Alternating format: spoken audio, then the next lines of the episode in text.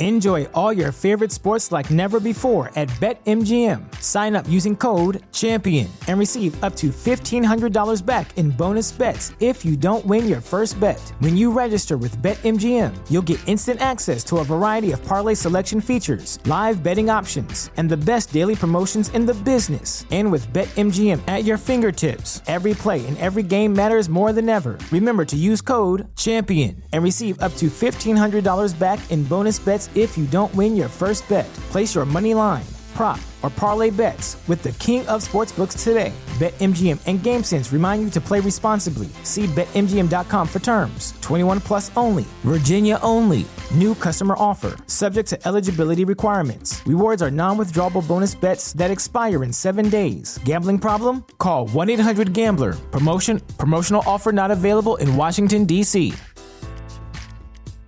At Parker, our purpose is simple.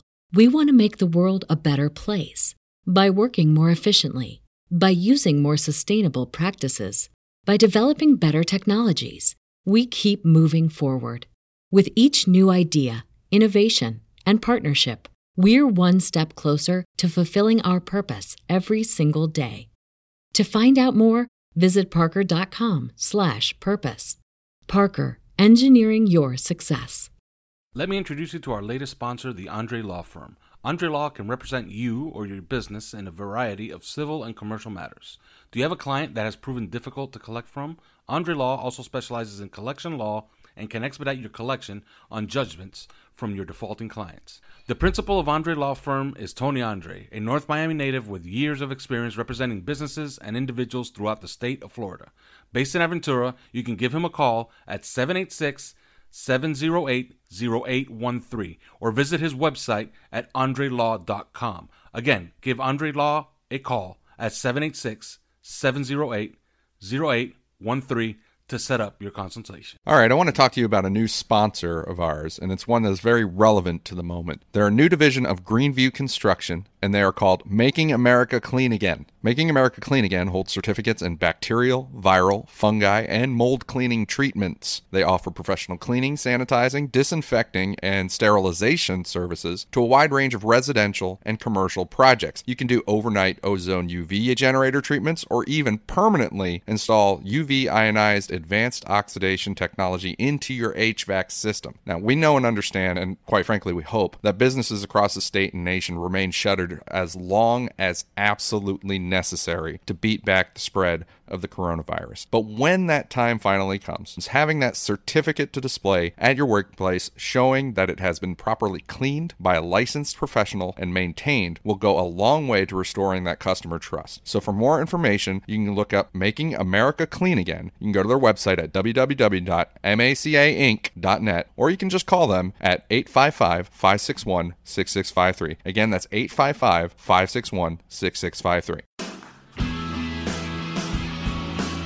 Welcome to Three Yards Per Carry, a podcast covering the Miami Dolphins and the NFL. Now, here's your hosts, Chris, Alf, and Simon. And we're on, and welcome to another edition of Three Yards Per Carry. I'm Alfredo Arteaga. Simon Clancy is here. Chris Kaufman is here. And yes, we were not around last week. We are this week. But Kaufman, Chris Kaufman, has a question for Simon he asked him off air, but now he's going to ask him on air. Go ahead, Chris. I just want to know if you call cookies biscuits, like what do you actually call what do you call biscuits? Like biscuits and uh, biscuits and gravy biscuits. Like well, I mean, first of all, we wouldn't have biscuits and gravy because we're not savages. Um, but biscuits are just biscuits, and cookies are cookies. So the things that you go and buy that have chocolate chip in or whatever, they're cookies. Biscuits are just biscuits, you know, like chocolate digestives or bourbons or custard creams or things that you dip in your tea. Mm. Cookies are just cookies. Um, like a, a yeah. butter cookie or sugar cookie or something like that, would that qualify? Wouldn't that qualify as like a biscuit to you?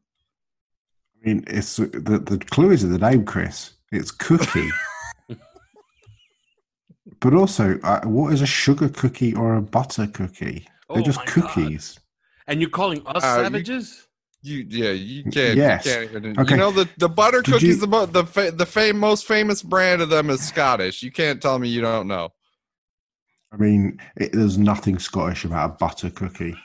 You know, you Americans might have bastardized the idea, the fantasy that because you're all obsessed with Scotland um, and Mel Gibson, but actually, it's got nothing to do with Scotland whatsoever. I mean, I, I think I think any conversations around food and drink when it comes to relations between England and America needed to have stopped 48 hours ago when that video was released of that woman putting making a cup of tea where she essentially took a cup, filled it with water from the tap, put it in the microwave, and then put in a, a tea bag. That is not how you make tea, but that was how an American made tea. What? And uh, Wow. one, one of the most that's, that's not that's not how seen. you make tea. Most American houses that I've been to don't even have a kettle. How are you supposed to make tea? I'll just leave that one floating. You can take your cookie and shove it where the kettle don't In the microwave. Okay, speaking of tea, what is it? What is a Okay, crumpet? you don't make tea in a a crumpet is like a little sort of round cookie sized, although not cookie sized in America because everything's 500 times bigger than it is in the rest of the world. Um, but it's a so, sort of a, a cookie shaped, sort of fluffy, kind of griddled cake. Is no, it a no, it's cookie? A cake. Cookie? A cookie? No, it's a crumpet. Because You just described it as like a cookie. a cookie. No, this is Like these are much lighter. They're Like fluffier. scone, No, maybe? scone's harder, and it's called a scone, not a scone. S- A What, scone what is do you how mean something it's not really- a really scone? There's an e at the end. No, it's well. There's a the, there's an e in uh, River Thames, but it's it, it should be River Thames.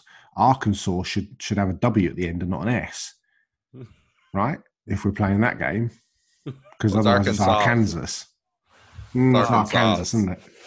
So how do you pronounce scone? Isn't that scone? Scone.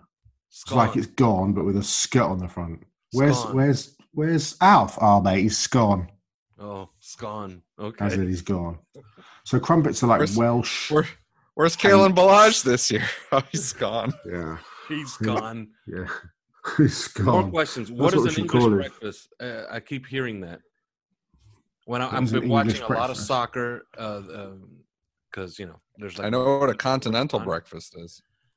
And Stay at a I keep hearing, you know, wake up, have your English breakfast, and watch the Bundesliga. Yeah. every Okay. Saturday morning. So that would what is an English a breakfast? traditional Eng, a traditional English breakfast is eggs, bacon, baked beans, sausages, tomato, fried tomatoes, mushroom, fried mushrooms, Hmm. that kind of. So it's it's a cook, So- a cooked so breakfast, a fried breakfast. So But you the still breakfast. never I mean, answered my question. Like, do you do you call a biscuit a biscuit, like biscuits and gravy Yes. biscuit? If you were to eat biscuits and gravy, All you call them like, biscuits. mine- you don't have like some weird Yeah, yeah. name like lob cake. No biscuits. I mean, we could get into barm cakes. We could get into stotties. We could get into all sorts of things. But Oh, biscuits now now you're talking. biscuits. Mm. Yeah, stotty's a sandwich. It's a northern-based sandwich. A barm cake, Eccles cakes. I mean, we could go for days on this. I mean, I Did you mean say Equus the- cakes? Equus no, cake? Eccles. Oh, E C C L E I S. thought you It's an meant area like of Manchester. Equus, like Equus. no, Eccles cakes, crumpets, scones. I mean, we could just do this all day. Huh. I've always wondered. I've always give you wondered when you know when I meet people from other cultures if they've ever partaken in what is actually normal for my culture. Have you ever had a pastelito? I, I haven't. Is that some sort of? Is, is that I something ha- that happens It's a Cuban sick? pastry. It's extremely Damn right common have. here in Miami and in Okay. Tampa. oh yeah.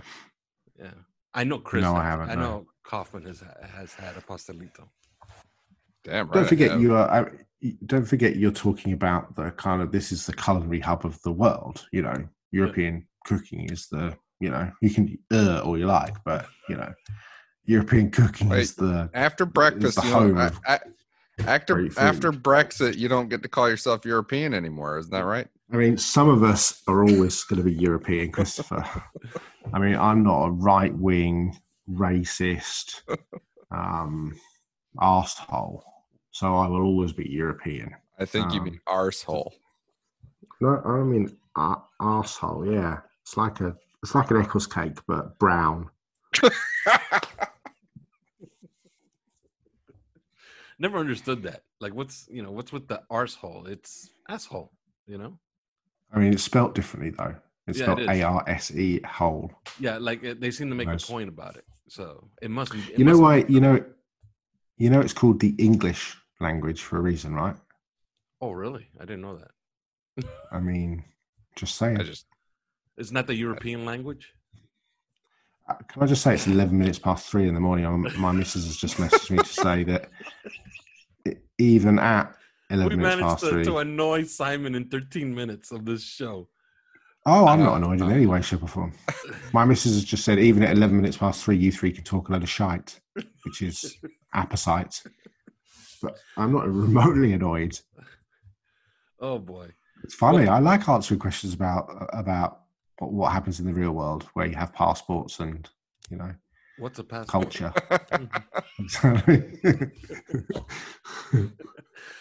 Oh boy. Oh well. Okay. Well, you know, we're gonna be honest on this show. Unlike elsewhere, whenever you hear uh, a host of a show start reading off questions from their listeners, it sounds profound. It sounds like it's very well produced. It's just that they have nothing to talk about. And since this is the taint of the off season, I Mm. put out the question. You know, don't hey, don't use that word. I can't use taint. oh, Makes me think and of Tannehill. in Oh. in in America, taint means between the place between between the balls and and and the arsehole. Oh my god, and- that sounds so. Maybe, maybe we should have an entire episode where you just talk in an English. It sounded for a second like you thought that word meant something dirty, and uh, and and maybe No, and it did. think that's a cultural thing.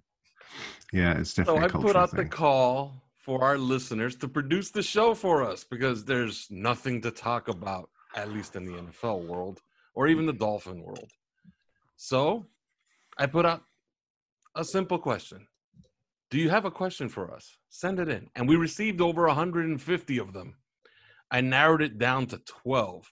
We're going to try to get to as many as we can. And It I guess be just- good. That that must have taken some work. 150 down to 12. No, I just I just looked at you know like some were not very very good.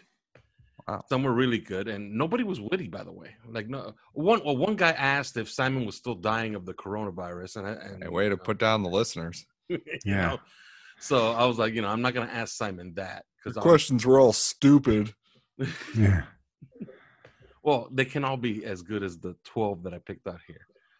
And we're gonna start with the first one from a sponsor. You know, I feel obligated to. Oh, I see. Ah, go on, arse liquor. Okay. And this slick. question comes from Greenview Construction. Oh, hi, hi, Mr. Sponsor.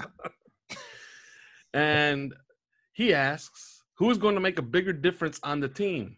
And he lists five sets of players Howard or Jones, Lawson or Ogbah, Biegel or Van Ginkel, Breida or Howard, Jackson or Hunt.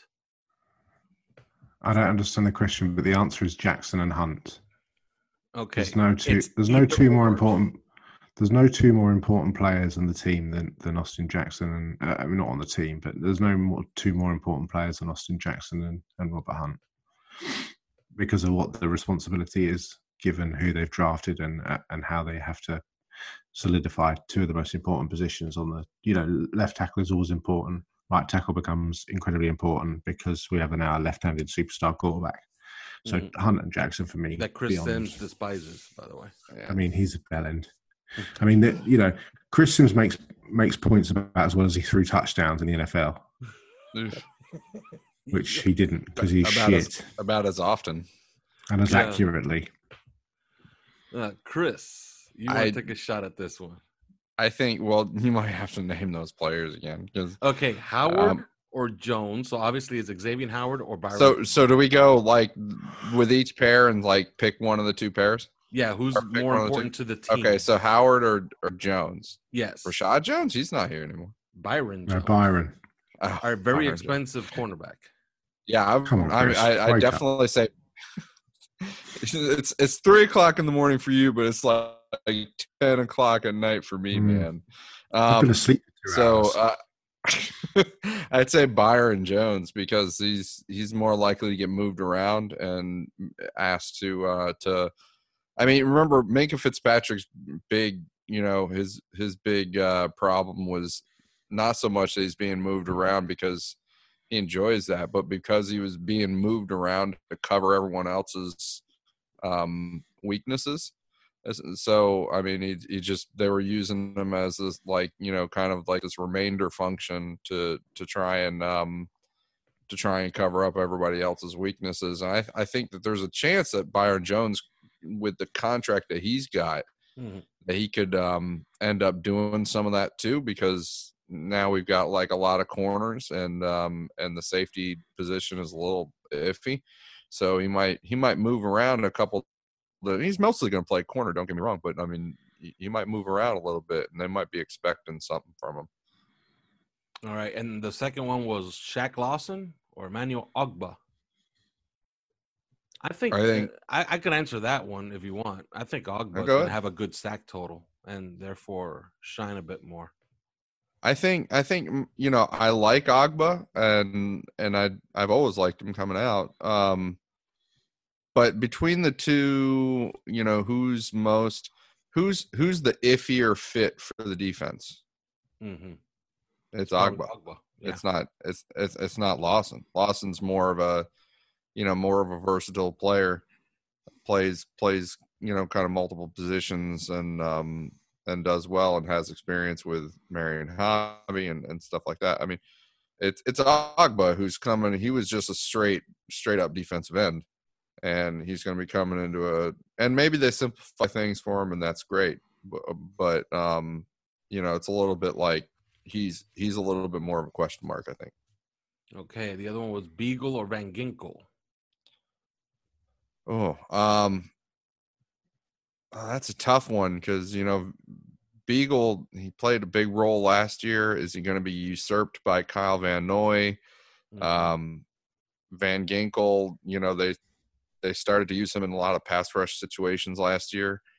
Um, I think I think Van, I think Van Ginkel's got more pass rush in him, and and so they're gonna they're gonna need that still. Mhm. So um, yeah, I'll go with Van Ginkel. Yeah, and the fourth one, I think that one's interesting because it's basically who's going to get the carries, who's going to get the touches, and it's Breida or Howard. Not Ballage. No, who's that? um, I I think if if Breida does not go up, does not you know is not exciting here the way that he was in San Francisco, then I think that we might have some some issues there. So I'm gonna go with Breida. and the last one, last one is Jackson or Hunt.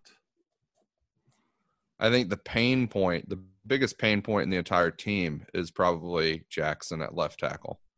And um and that's because, you know, not only is it a pivotal position, but it's a it's a very shaky um individual that we're you know putting in there because he's the youngest. I think he was the youngest player in the draft. He had not really, in my opinion, played all that well at USC. Um, so that's that's your biggest pain point, and probably on the entire team. Yeah, I tend to agree with pretty much everything you just said. Although I think that Howard could have a big year. Uh, we're not too far removed from when he was a superstar running back in Chicago. If I'm gonna be. I'm gonna be holding my breath until the trade deadline is up. To Be Yeah. honest. Mhm. I mean, I I think you still get traded. Really? Yeah. You're talking about Xavier, and, You're talking and about I think I was I'm talking about Jordan. the running back, Jordan Howard. Oh, I'm sorry. I'm still talking about Xavier. My bad. Go ahead. Okay. Uh, that's a possibility. And if the rumor is true that's coming out of Minnesota, that Minnesota is dangling lesser money to Dalvin Cook, and Dalvin Cook is insisting on 13 million a year, he could be available. Guess who needs a cornerback? Is that a swap? I'll interject here. Is that a swap you would entertain, Simon? They've just well, they've just drafted two. They've just drafted two. I mean, they've just drafted Da- Cameron Dantzler and Jeff Gladney, and they've still got the, the kid that Mike Hughes. I mean, I do like, Down- I do like the- the- the- the Dalvin Cook thing is is a mystery to me. I mean, he's played 46 uh, games, or he's been available for 46 games. He's missed 20 games in three seasons with injuries. He wants to be paid more than the 65 million pounds a year, uh, 65 million over four years that Christian McCaffrey has, play, uh, has paid. Uh, is paid. He, to, you know, Minnesota are talking about first round. Who, who's giving up a first round pick for a running back who's already already missed 20 games in his career? Mhm. and wants to be the highest paid running back in NFL history. I mean, that is not happening. I, it, Yeah. It's just not happening. That, that, that that is not the world that we live in. This is not 1983 anymore. Mhm. You know, this is that is not happening. If you've only played 20, Christian McCaffrey, no matter how good he is, No. when he actually does play. if you've played 80, if if you've only played eight games more than you've missed, and yet you've been in the league, you're entering your fourth season. I mean, uh, it, it's time for a classic, not for me, Clive. Yeah. On any level, I mean, he's really not. You know, I loved him coming out of Florida State. I'm a Florida State fan, And he's been very you know. good. And to be fair, he's been very yeah, good when, he's played, he's been very good, but he's not played, and he's not played enough. Even last year when he went to the Pro Bowl, he still, I think, only played 13 games. Yeah, and he was Um, he was injured going into the playoffs when they needed Yeah. him the most. Exactly. So no, not at, not on any level. All and right, I next- think the whole the whole first round thing is a complete fallacy. Yeah, especially when they're insisting on a first round pick and more. so, Yeah, good luck with that. So yeah, good luck with that, Minnesota. All right, next question, Simon. You could take this one. It's from Paul David Jr. at Paul David Jr. And he asks, "What's the floor and what's the ceiling of this year's defensive unit?" They Oh, sure spent a lot of money and draft picks on that unit. I mean, I think it, it, it, it will it will depend on the pass rush and the ability or the ability to get to the quarterback. Um, the secondary is good, could be great. I think Brandon Jones has got to play early and often and well to sort of solidify that that unit. Eric Rowe's got to stay healthy. A lot of pressure on Kyle Van Noy. Um, who else is going to get to the where- you know where are extra pressures, where are extra sacks coming from? Obviously Lawson and Ogbah are there, but who else? Who's the mystery player that's going to provide extra pressure? You know, where where's that coming from? Because you know, with the greatest will in the world, Lawson and Ogbah are you know we're not talking about elite pass rushers. They are, uh, you know, they're not easily neutralized, but they are more easily neutralized. You know, we all know what Van Noy can do eight and a half sacks last season, multiple pressures, but there's got to be one or two other players that come to the fore in that area. Who who is that going to be? Is that going to be a Curtis Weaver? Is that going to be somebody that we don't, you know, we don't necessarily envisage at this point? You know, where what's usually, Jerome usually Baker? it's an incumbent. Usually it's, Yeah. it's it's somebody that steps up. You know, Christian Wilkins, your first round pick. Does he step Yeah. up and Hundred percent. I mean, look, contract year for contract year for Davon Godchaux. You know, Yeah.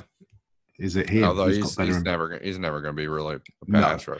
But no. But you know, where's that coming from? That that I thi- to me would be I think you're. Uh, I think you know. There's there's a legit chance that um that you see. Um, God, what's the what what's the player in New England? Uh, the the defensive tackle end that um that's so good up there. Um, his name Lawrence Guy. me.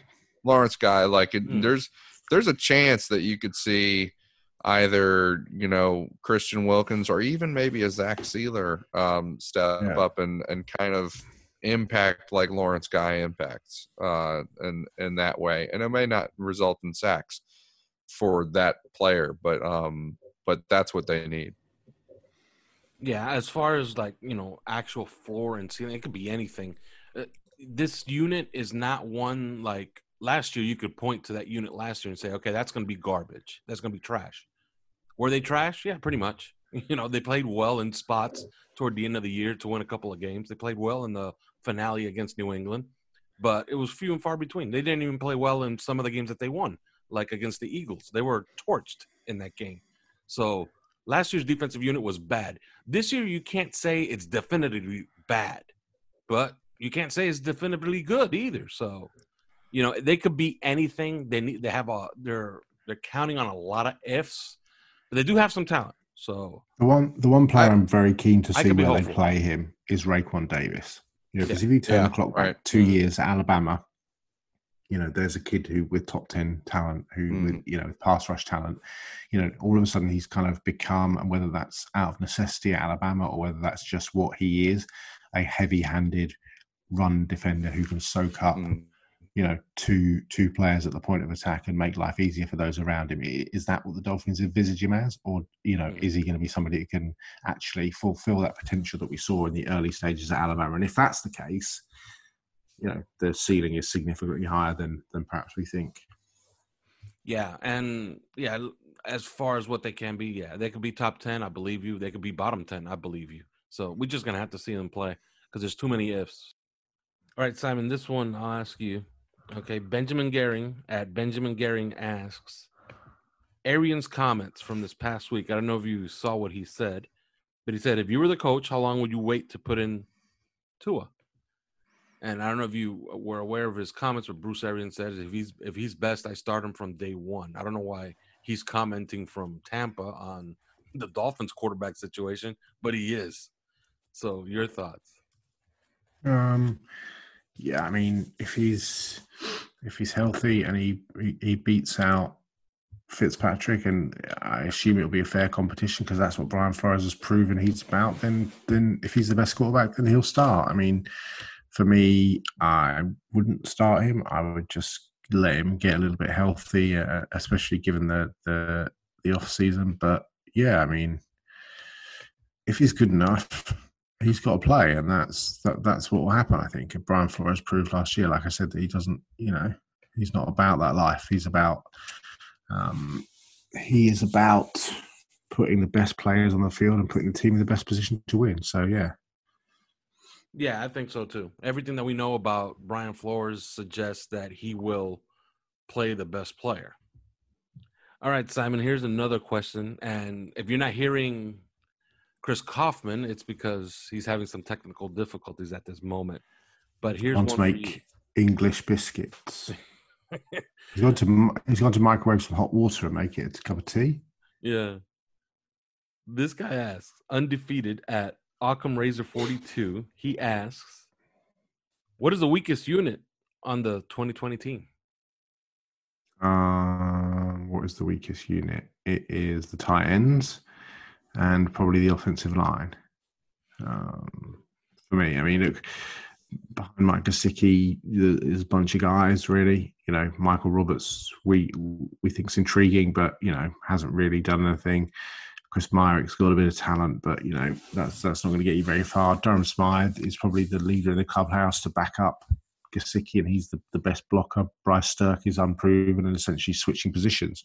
And the offensive line, there's so many question marks. You know, Jackson, question mark, Hunt, question mark, Flowers, question mark, Karras, question mark, Deiter, question mark, Jesse Davis, is he good enough to start? Question mark. Solomon Kindley, how big is he? Question mark.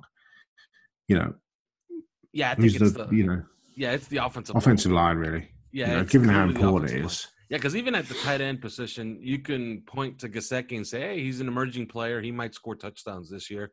Might Yeah. you know get a big catch total, maybe even a big yardage total."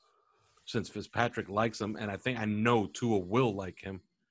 So yeah, it's clearly the offensive line. The offensive line has, as of right now, do they even have anything that they can count on? I'd say no. Everything's an if on that offensive line, including their expensive left guard, Ereck Flowers, because all we have from him is eight good games in his career, and it just so happens that they happened at the end of last year. So- if you were going to start if if the, if the season started tomorrow? What would your starting offensive line be? Well, I would say that Austin Jackson starts at left tackle and Robert Hunt at right tackle, Jesse Davis at right guard, Flowers at left guard, and I'd be looking to replace Ted Karras, but we just don't have anything good enough as of right now. Yeah. So I guess Ted Karras is the starting center. It's got it's got to be Jackson Flowers, Karras, Davis, Hunt. I mean, I can't see any other combination of. I can't see any other combination starting on opening day. But I don't understand. Unless Somebody, somebody as good as Larry Warford is just sitting out there collecting dust. Yeah, you know, like how expensive yeah. is he? How much I is he suppose for the- asking for? That nobody I wants suppose- him. well, I suppose for the Dolphins, though, the situation is whether or not, you know, uh, at what point do you wh- what do you do with Jesse Davis at that point? You know, because he is only one year into that, so he's still got two years left on that new contract that he signed. You know, is Davis then just an expensive backup right guard, right tackle? Do you know what I mean? At what point does uh, I don't know? It's an it's an interesting one. I mean, clearly it would feel like Warford would, especially given the size of the guys that we're bringing in. You know, we're bringing in big, mauling kind of players. Mm-hmm. Warford would definitely fit that mold, but it's um, yeah. I mean, I would personally bring him in, but then I, I you know, I wouldn't have signed Davis to that to that new contract anyway. Nor would I have signed Ted Karras, who I think is a fairly substandard starting centre, as yeah, was proven last year. Yeah, yeah, he is average player, uh, average player at best, and even his uh like his numbers. Like everybody likes to point to his, you know, I guess you could say good numbers from last year. He didn't allow that many sacks. He didn't have that many penalties. It's the New England offensive line. That's the way they operate. But they do blame him for most of their problems last year, especially with their run game. So, yeah, uh, I'm not expecting too much from Ted Karras. And, he um I think you know he's a really good backup at all three interior positions. I don't think a, a, team with playoff ambition, you know, and okay, I know he started for New England last year, but they went out in the first round of the playoffs. Um, I just don't think he's he's what you need as a team that you know if you have playoff ambitions, and I think they will be looking to replace him sooner rather than later, which is why he only signed a one year contract. Mm-hmm. Yeah. Well, before we go to to a sponsor right now, I'll ask you one last question. And this was pretty optimistic. I know the answer to this question, and so do you, but it's an optimistic question nonetheless. And this is Frank Kim at Tim Byrne, and he asks, "Do we have the two best quarterbacks in the division?" Um, Can you make the uh, case that the Dolphins do have the two best quarterbacks in the division? So, who? So we're looking at Brian Hoyer and um, it's Jarrett Hoyer Stidham. and Stidham, yeah, and it's yeah. Darnold and it's Josh Allen. Uh, who's and the Bills back? Fitzpatrick.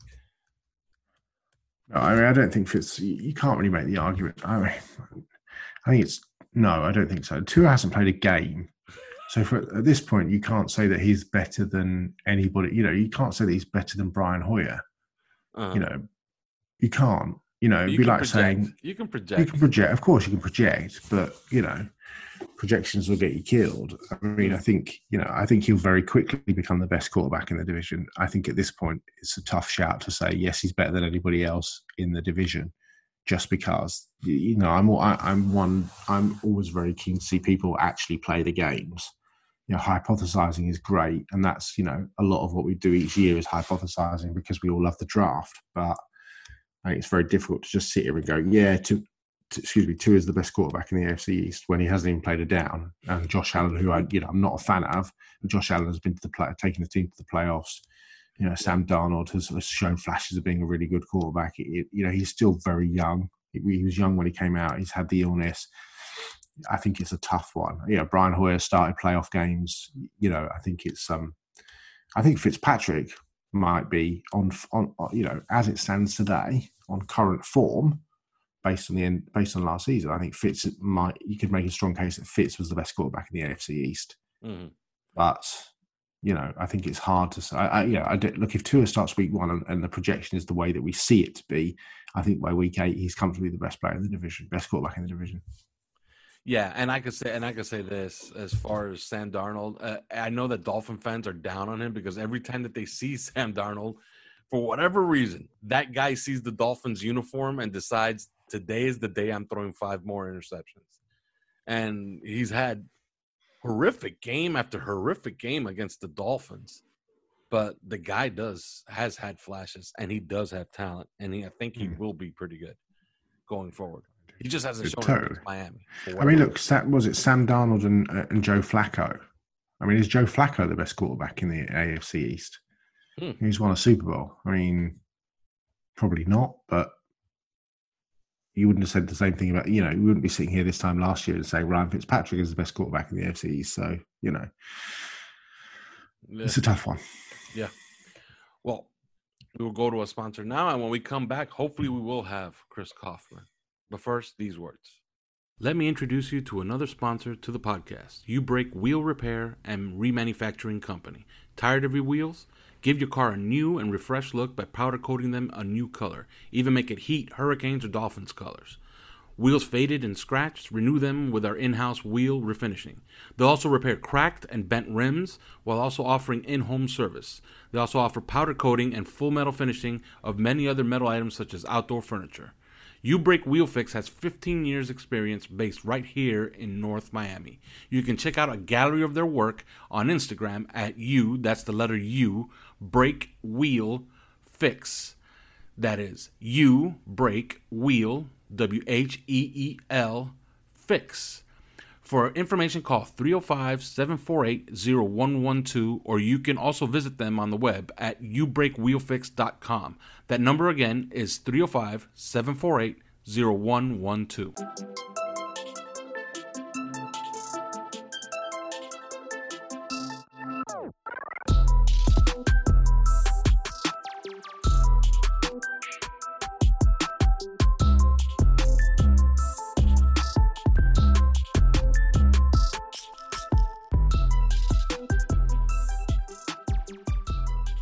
Back. And now we're back with Chris Kaufman because Simon Clancy has gone to bed. We do have Chris Kaufman back from whatever the hell happened to him. What happened to you, Chris, by the way? You were telling me there's I- a lot of emergency vehicles on your street. No, I was just making some tea in the microwave. Oh, oh okay. You know that's No, um, there's there's a lot of yeah, there's a lot of emergency vehicles outside, and my internet's actually kind of spotty too. So I think they just probably found out that I'm Q.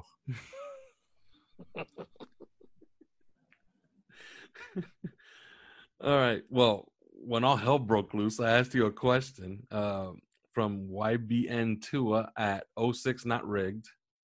And he asked, passer rating or adjusted net yards per attempt, which stat do you prefer to determine QB success? You could add your own if you want, if you like.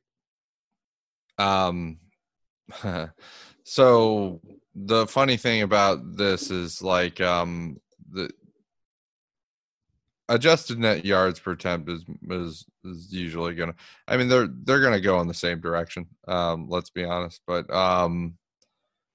I don't know. I mean, why not both? I you have to have an open mind about these um about these analytics because it's not they're all pieces of the puzzle. So there's there's no one there's there's there's no magic bullet. There's no holy grail. Um, uh, you know, and when you're looking at a guy, usually it just depends on what what exercise you're engaging in and whether it's just a you know a knockout or um, sort of a screening or if if you're actually just trying to isolate the best these sorts of metrics are not great for isolating you know who the best is but Mhm. um, they can be pretty good for for screening um, for screening purposes and you know sometimes it's just like well i just i need you to show me something you know and and, and it doesn't it, you can be agnostic on um on whether that's passer rating or whether that's uh, adjusted net yards per attempt or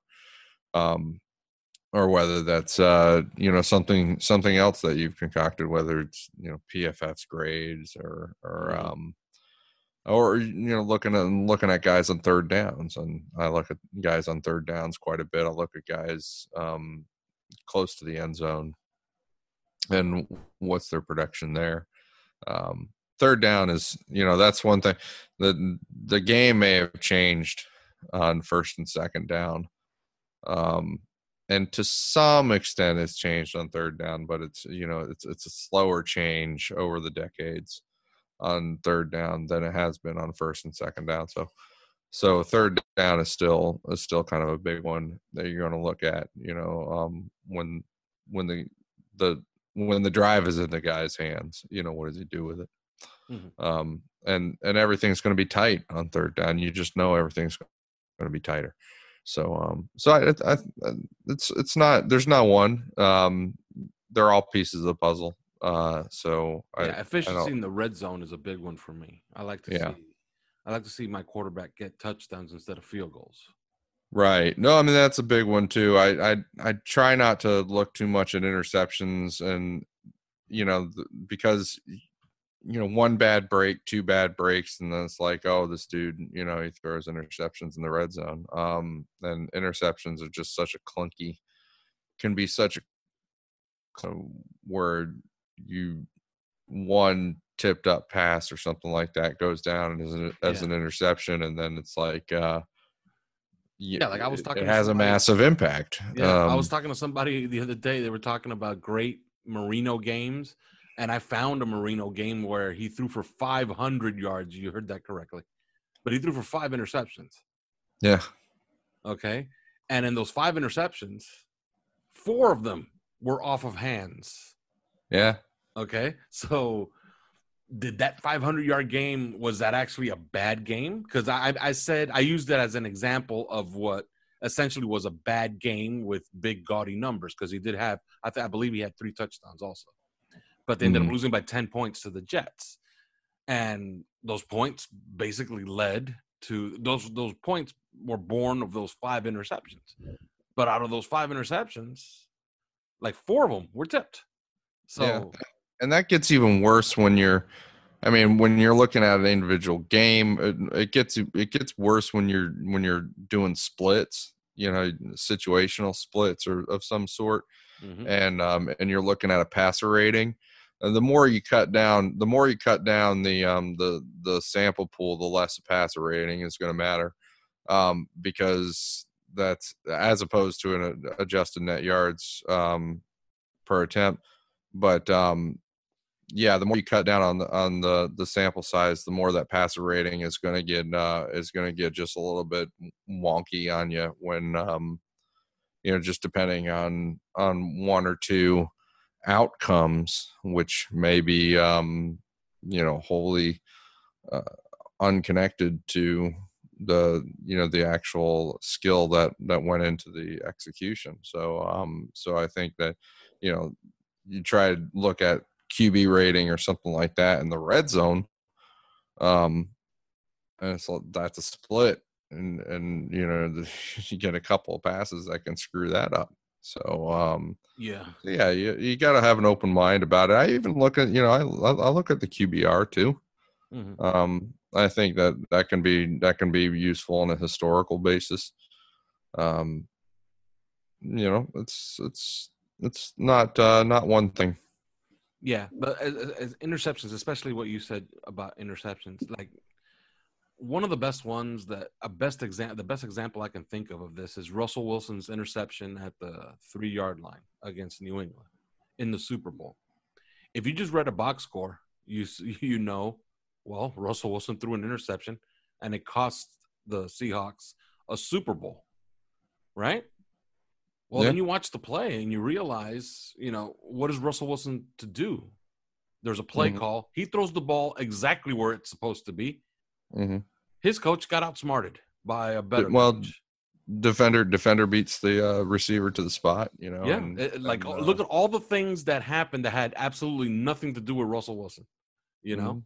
because really Russell Wilson for him to see that, like, you know, come on, you had to be, you know, mm. it's it's a it's a not even a three step drop. It's a it's it's a timing route with two steps, and you're letting it go right there from three yards out. You're not going to really see that. So you just throw it to a spot, and look, guess what? You got outsmarted, and it cost you your cost you the game. So it's very hard. Yeah, it's to tough, use. man. It's hard to use interceptions to really discern anything. I asked Simon this, and he seems to be coming off of his red shirt idea, by the way, on Tua Tagovailoa. Ah. about Bruce Arians. Took some time, but it's going to happen. Yeah. Ask him about Bruce Arians' comments. I don't know if you heard his comments, but Bruce Arians is commenting on the Dolphins quarterback situation from Tampa. Mm-hmm. You know, uh, like, shouldn't he be worrying about Tom Brady? But he had time, and as we all do right now, we have time to talk about everything. So he decided to talk about Tua Tagovailoa, and he said if he's best, he starts week one. So this mm-hmm. guy asked Benjamin Gehring. He asked, if you were the coach, how long would you wait to start Tua? Of course, assuming that you've seen what you needed to see in preseason, you know who's best. Would you start him week one? Week one is in New England, by the way. Yeah. Well, I think you know Bruce is uh, there's no right or wrong here. I mean, they're, they're, they're called schools of thought for a reason, and um, mm-hmm. and you know that's about whether to start or whether to sit right away. And I, I get it. I respect both both sides of the the argument there. Um, I think you know when when your ass is on the line, though, it's like it's hard it's hard not to go out there and start the guy that gives you the best chance of winning. And um and i know people are very easily saying you know assuming that that's going to be ryan fitzpatrick because of his experience overall as well as his experience in Chan Gailey's offense. But remember this is a guy who has started a whole lot of games in the NFL but was never anybody's really ideal uh starting quarterback he's a you know a guy that's brilliant one moment and then really disappointing the next and he's a guy that barely barely escaped out of the 2019 training camp with uh, the starting job over Josh Rosen, who I don't think people have as much high hopes for anymore.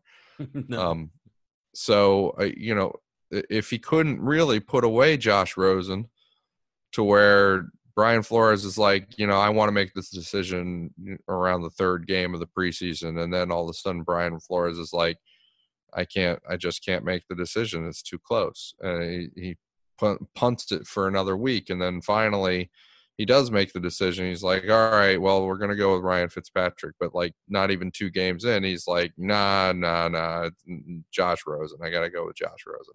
Yeah. And and so you know that that was how things happened in 2019, and and a lot of people that are thinking so great about Ryan Fitzpatrick because he did end the season well, and I I, I respect him, but um, you know they forget that they forget that in training camp he didn't really beat Josh Rosen well.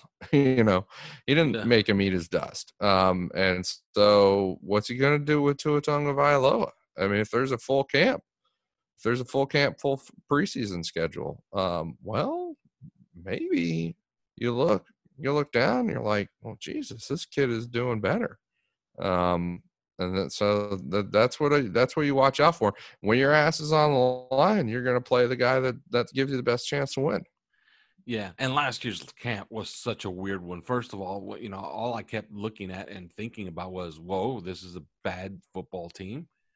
And the second thing I kept watching was, "Wow, this Preston Williams guy is something else." And it was mainly due to Josh Rosen looking for him over and over and over again, while DeVante Parker was completely invisible all of camp. Mm. So I don't know. It, you know, I don't know what they're going to discern, but if I had to bet, I think Tua Tagovailoa is the type of guy that will shine and shine consistently in camp. And if that's the case, he's going to be better in preseason too, and in the preseason games. So if there's, a, got, if there's a legitimate quarterback competition, I think he wins it and I, he probably he's got some receivers. They're, the depth at receiver favors him too. Yeah, because you know the the Dolphins actually have some depth here, so you know he's going to have some. It's not going to be it's not going to be necessarily throwing to guys who can't get open, can't do anything with the ball in their hands. And when I'm talking about when we get to preseason now, um, so he's he's gonna he's gonna have some guys he's throwing to like Albert Wilson, who is probably number three on this this receiver unit, and um, and Jakeem Grant is probably number four, and uh, and we've talked about some of the guys that are number uh, number five, number six. The Isaiah that, Fords of the world. Yeah, yeah. You think that you know, and Allen Hurns, who's experienced. Um, yeah, all of those guys are NFL. Those are NFL wide receivers. When, NFL players. But here, they'll play somewhere else, I believe. How and and what's his name? Uh, what is it? Hollis Thomas or um, he's he's an NFL wide receiver. So um, so Tua is going to be throwing to to NFL guys and in the in the among the backups.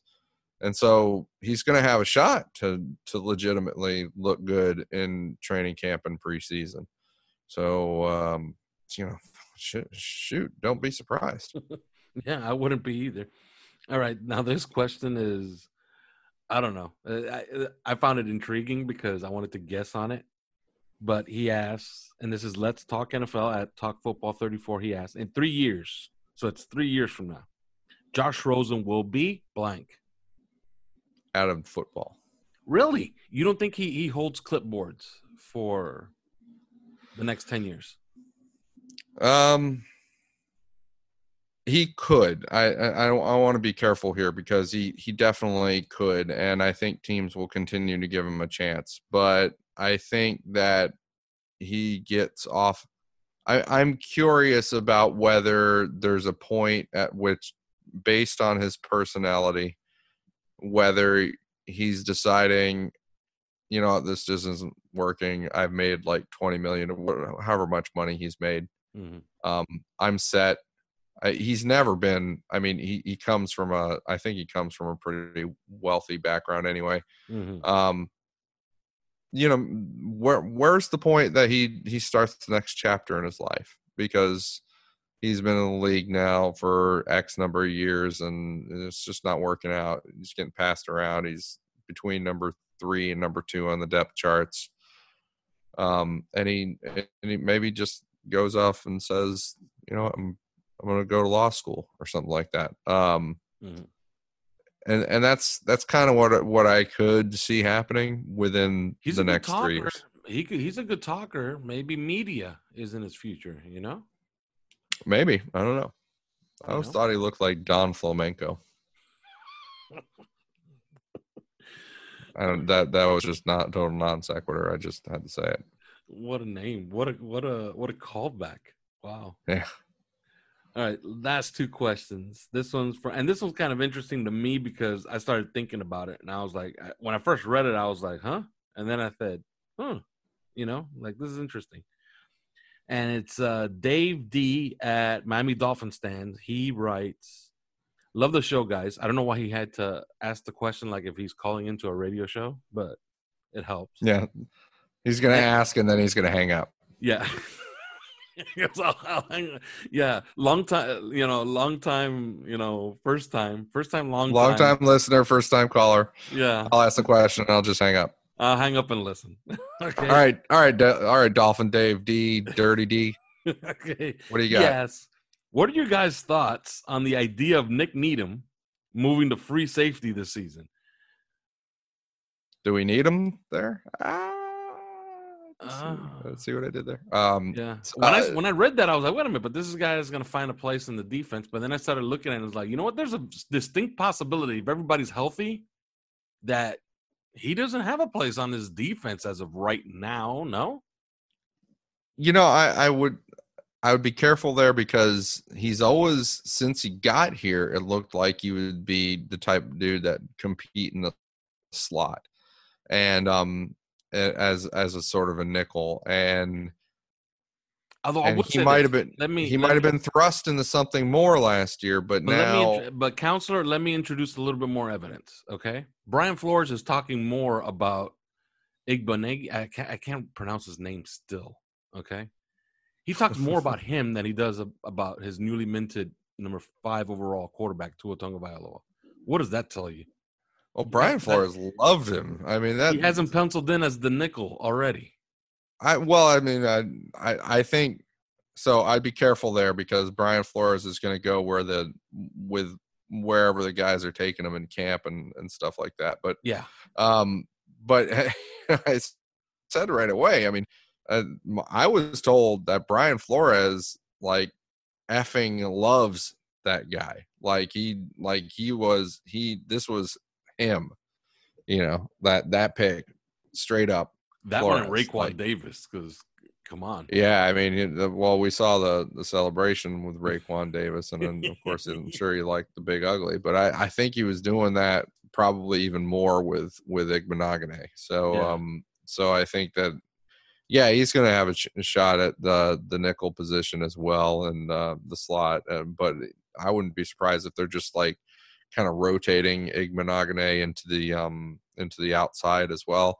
And like I said, maybe Byron Jones plays a little bit of uh, inside or safety and stuff like. He's got the versatility in, in the background. well, we do Um, know that Xavier so I- Howard is horrific in the slot. We know that. Yeah, we don't want him there. You know that. Yeah. So even even when he's traveled and he's followed receivers there, he, he Right. usually gets smoked. yeah, you know, and uh, they don't want him there. His game last year against a guy that he dominated the year before, Amari Cooper. Amari Cooper destroyed him in the slot last year in Dallas. And you know that was a game that he got up for, you know? Yeah, it was bad. Okay. And so, you know, that's a game that Xavier Howard said, okay, we suck, and I know we're going to get mm-hmm. killed, but I'm going to repeat what I did to Amari Cooper the, the previous year. And no, yeah, that didn't didn't work out. no, it was it was pretty bad.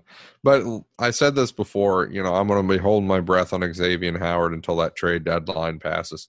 Mm-hmm. Um, I really think that that's a strong that's a possibility that people is still I think because things have quieted down. We I, I said it right when they signed Byron Jones, and and people kind of wondered, you know, what does this mean for Xavier? Are they going to pair them up? And uh, I thought, you know, hey, hold, you know, don't don't count your chickens yet on this this idea of Byron Jones and Xavier Howard being being this pair, um, because you don't know what's going to happen. Uh, and I think because things kept quiet a little bit, like mm-hmm. maybe everybody's forgotten it's like, nah, nah, we're just gonna go, go with them as pair. And maybe that maybe that does happen. I don't know, but um, I, I know, something tells me, you know, get into camp preseason. If somebody's got an injury, something like that. Somebody's like, hey, we'll give you a first round pick. Mm-hmm. I, I, don't know. Um, yeah, I think I think that would be so tempting. And remember, they do have two first round picks next yeah. year. You sure. Know, somebody throws. They're going to continue to want to build that way. Yeah, somebody tells you, hey, you know, you want to have three first round picks. Yep. You know what I mean? And they might think like, hey, man, you know, we could do, you know, we could do with with what we have already. You know, we did spend a lot of money on Byron Jones. So I could see that happening. Selfishly, I I would like to talk myself into thinking that they'll keep him.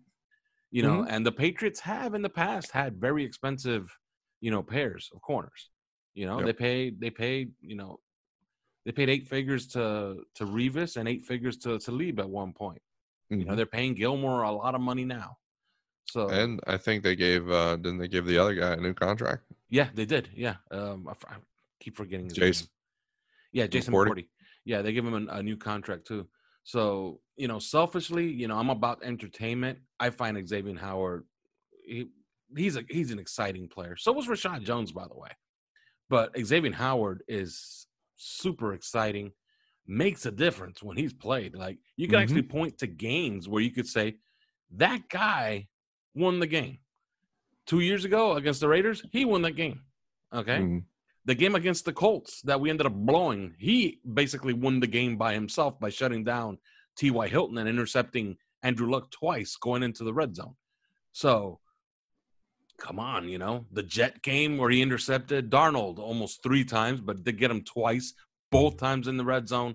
So yeah, he's an exciting player. Selfishly, I want him on the team. You know, I want to see him and Byron Jones together. But you know, hey, it could happen. Somebody you can dangle a first round pick, and they're gonna make a calculated decision. Well, I'll tell you what, if they keep him, uh, you know, going back to that first question we talked about with like, you know, what's the what's the ceiling floor on this defense? I, I tell you, the expectations are the expectations are such based on what they've put together in this defense, what they've paid, what they've invested in it. If if this is if this is less than a mediocre, like middle of the league defense, mm-hmm. then there's something seriously wrong. Oh, I um, agree.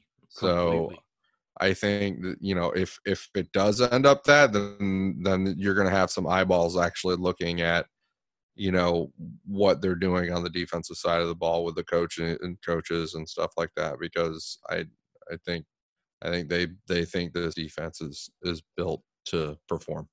Yeah, and a lot of people are saying, you know, well, they, they got rid of Patrick Graham. What was that about? You know, make no mistake. I, I was at practice last year. The guy that was running that defense was Brian Flores. Now, every yeah. once in a while, he would turn over the wheel. You know what I mean? But you know, you could tell it was his baby, and that's probably why Patrick Graham elected to leave here, because he probably looked around and said, you know what, like this guy's the guy running the show here. If we suck, yeah, but I, I still want to know who called the tank play against the Steelers. That was insane. you know because it, it's it's funny though because we, we spent basically the entire year a lot of dolphin fans a very significant percentage of dolphin fans spent the, the a good portion of the year kind of like you know what's up is down and what's down is up is like you know what when they do something bad, it's good because it means that we're we're sucking and we're going to get to a. Yeah. Um, and and I think because of that, we gave a free pass to a lot of a lot of curious decisions that definitely hampered the team. Mhm. Um, a- as far you know, if they were really trying to win as much as often as as as they could, um, then there are some decisions that you'd look at and say, really, you know, uh, um, and and so I think we all kind of ran away with this this thought that there was an organic tank, whatever the hell you want to call it. Um, you know that that the priorities are on establishing, uh, you know, the, all the things people say um, to to talk around just flat out game. admit, you just flat out admitting that they're not trying to win. yeah. Um, yeah, but that Steeler game, and you know some of the some of the things that they did with and some of the things Yeah. that one of the a few of the players did, namely Xavier Howard, who shows up, is traveling everywhere following Juju Smith Schuster, gets an interception, and then is is seen celebrating on the sideline, then mysteriously has an injury, and then he's Yeah. out for the year. Yeah, I mean, there's some there's some there's some up down stuff on, as far as like who's up in this game and and who's playing and stuff like that that you'd look at and say, well, what if we what if we presuppose that they were trying to win while they did all this? Yeah, It was like, oh, not to put on my tinfoil and and that but- wasn't a good idea. Yeah, not to put on my tinfoil hat, but I really got the sense in that game that Xavier Howard said, okay, it's Monday Night Football. I'm playing against a really good wide receiver. I'm going to play really good. And if I get an interception, I'm calling it a night. And I might even call it a season because Yeah. that was just strange. You get an interception off of Mason Rudolph. You're in the sideline, Mhm. you know, celebrating. And then all of a sudden, oh, he's questionable to return. Oh, he's up for the year. You know, which like- makes me which makes me wonder if like you know if if that was his attitude was that sponsored or was that you know something that's like oh this is the kind of player he is yeah, I don't like that at all. yeah you know. But okay, so I asked this question of of Simon, and he couldn't, you know, he he couldn't bring himself to to do it and to actually commit to it. But this guy asked this question. Frankham at Tim Burm, he asked, "Do we have the two best quarterbacks in the division?" Now, I asked him to try to make the a case. two best quarterbacks in the division yes, this is a very optimistic question. The, the Wow. obvious answer is no. Okay. And hell no is probably the second best answer. But can you make a case? Any kind of case. Try to even talk yourself into it. um hmm. They're up against Hoyer, Stidham, yeah you know Darnold, Josh Allen. no it's it's it's Flacco. basically it basically comes down to what you think about darnold and allen um Mm-hmm. you know what do you are you a buyer on them or not do you think fitzpatrick is the better is the better quarterback between those you know the three of those guys and and i'm gonna i'm gonna go with no i'm gonna go with personally i mean i've i've always regarded josh allen to be a little bit better than a lot of other people do i think that he um they've sort of built a an offense and offensive style around him and Yeah, all those jokes. Yeah, all the jokes uh, about him, you know, not being accurate, but you know when Yeah, I he mean, runs, he's for, when he runs for 90 yards on you and beats you, like that matters yeah too. well when he gets touchdowns on you that's that's that's the the pro- the real problem I Yeah, mean, when, when many- at the end of the game you're making jokes about his accuracy, but his team scored 38 points on you, that's a problem. Yeah, and and they were. I, I thought that they were kind of a consistent offense too, um, and I think that his his capabilities that way. Um, I think they they contribute a little bit to you know consistency, being able to being able to put up yards and points. Um, not necessarily a you know heavy points, but um, but yeah, I mean the bottom line is the dude he scored some touchdowns. He scored um how many touchdowns do you have? 29? I mean, Something like that. pretty good. Um yeah, so I don't know. I, I think that he's I think he's all right. He's still a second year guy. He's getting- he's still getting better. Um Sam Darnold, you know, I don't I don't know where he's going to end up, but I, I'm I'm pretty sure that if you're anybody outside of Miami, you'd be- like, I'd take Sam Darnold over Ryan Fitzpatrick. So, uh, you know, What is also interesting is that Dolphin fans ask this because they summarily dismiss Sam Darnold because for whatever reason, he sees the Dolphins uniform and decides, okay, today's the day I'm throwing five interceptions. yeah, he's yeah, that's true. Because he's been just horrific against Josh Allen, the exact opposite. Yeah, Josh Allen sees the Dolphins He's uniform and decides, okay, I'm going to be the best quarterback on the Superman against us. Yeah, he's Yeah. Superman against us, and I then believe. he's like, does Darnold have? Darnold's played what four games against Miami, right? um, that's must right. be by now. Yeah, Yeah, because this is his gonna this is gonna be his third season. So yeah, he's played four games.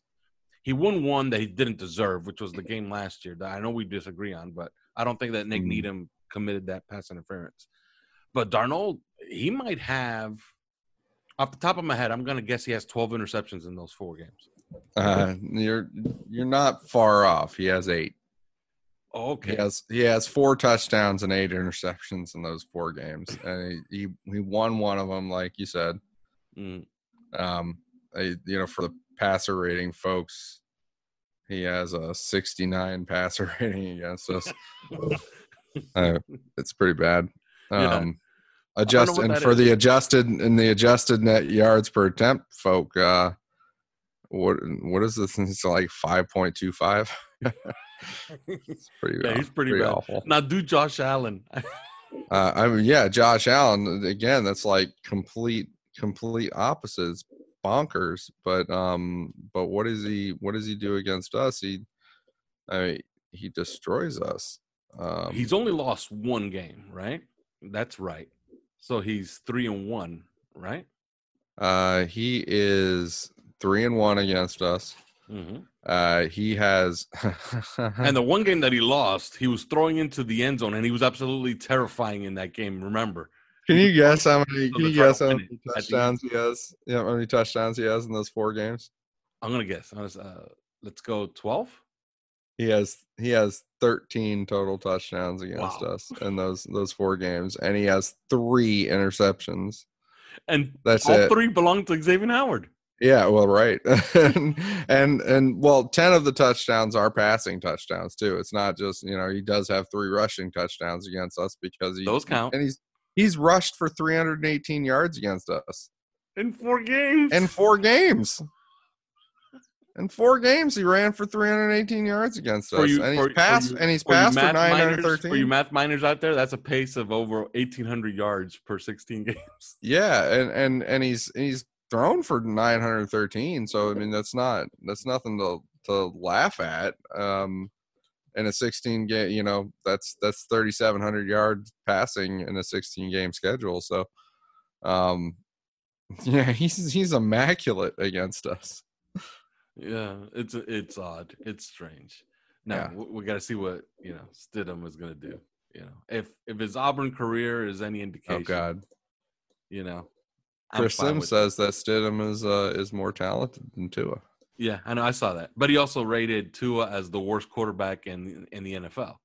Yeah. Which, come Yeah, on, that's- you know, Hey man, like, push really? push your push your chips into the center of the table. That's what Chris Sims is doing, man. That's a he's yeah. Well, he's making a pretty strong bet.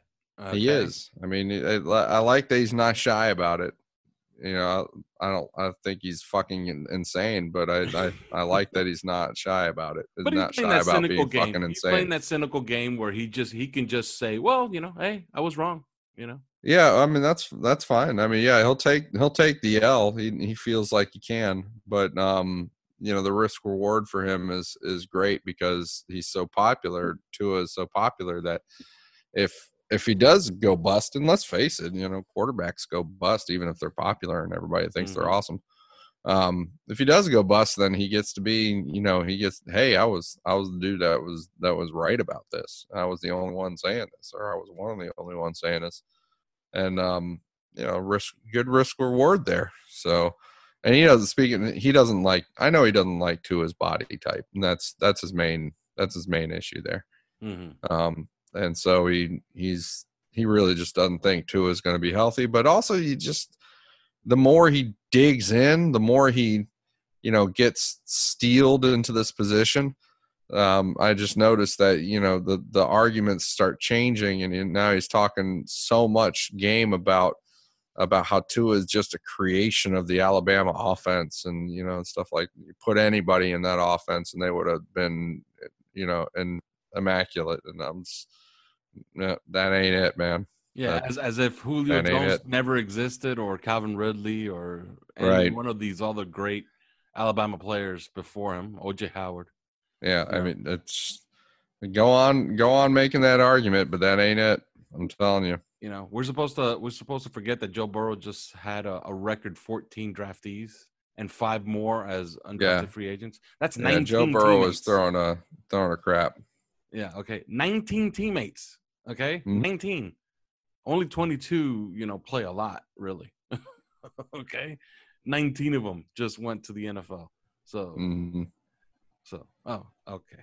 You know, uh, Chris Sims, you know, he's he's carved out his little little lot in here. So, yeah. All right. So, you helped us produce the show today, listeners, and we thank you for that because absolutely nothing is happening. All right. That's it.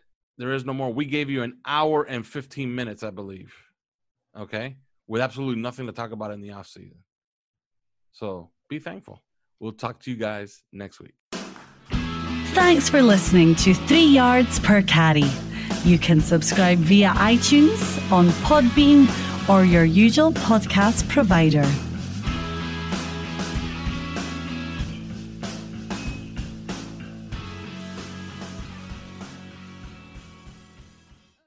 Parker, our purpose is simple. We want to make the world a better place by working more efficiently by using more sustainable practices, by developing better technologies, we keep moving forward. With each new idea, innovation, and partnership, we're one step closer to fulfilling our purpose every single day. To find out more, visit parker.com/purpose. Parker, engineering your success. Everybody in your crew identifies as either Big Mac burger, McNuggets, or McCrispy sandwich but you're the filet fish sandwich all day. That crispy fish, that savory tartar sauce, that melty cheese, that pillowy bun.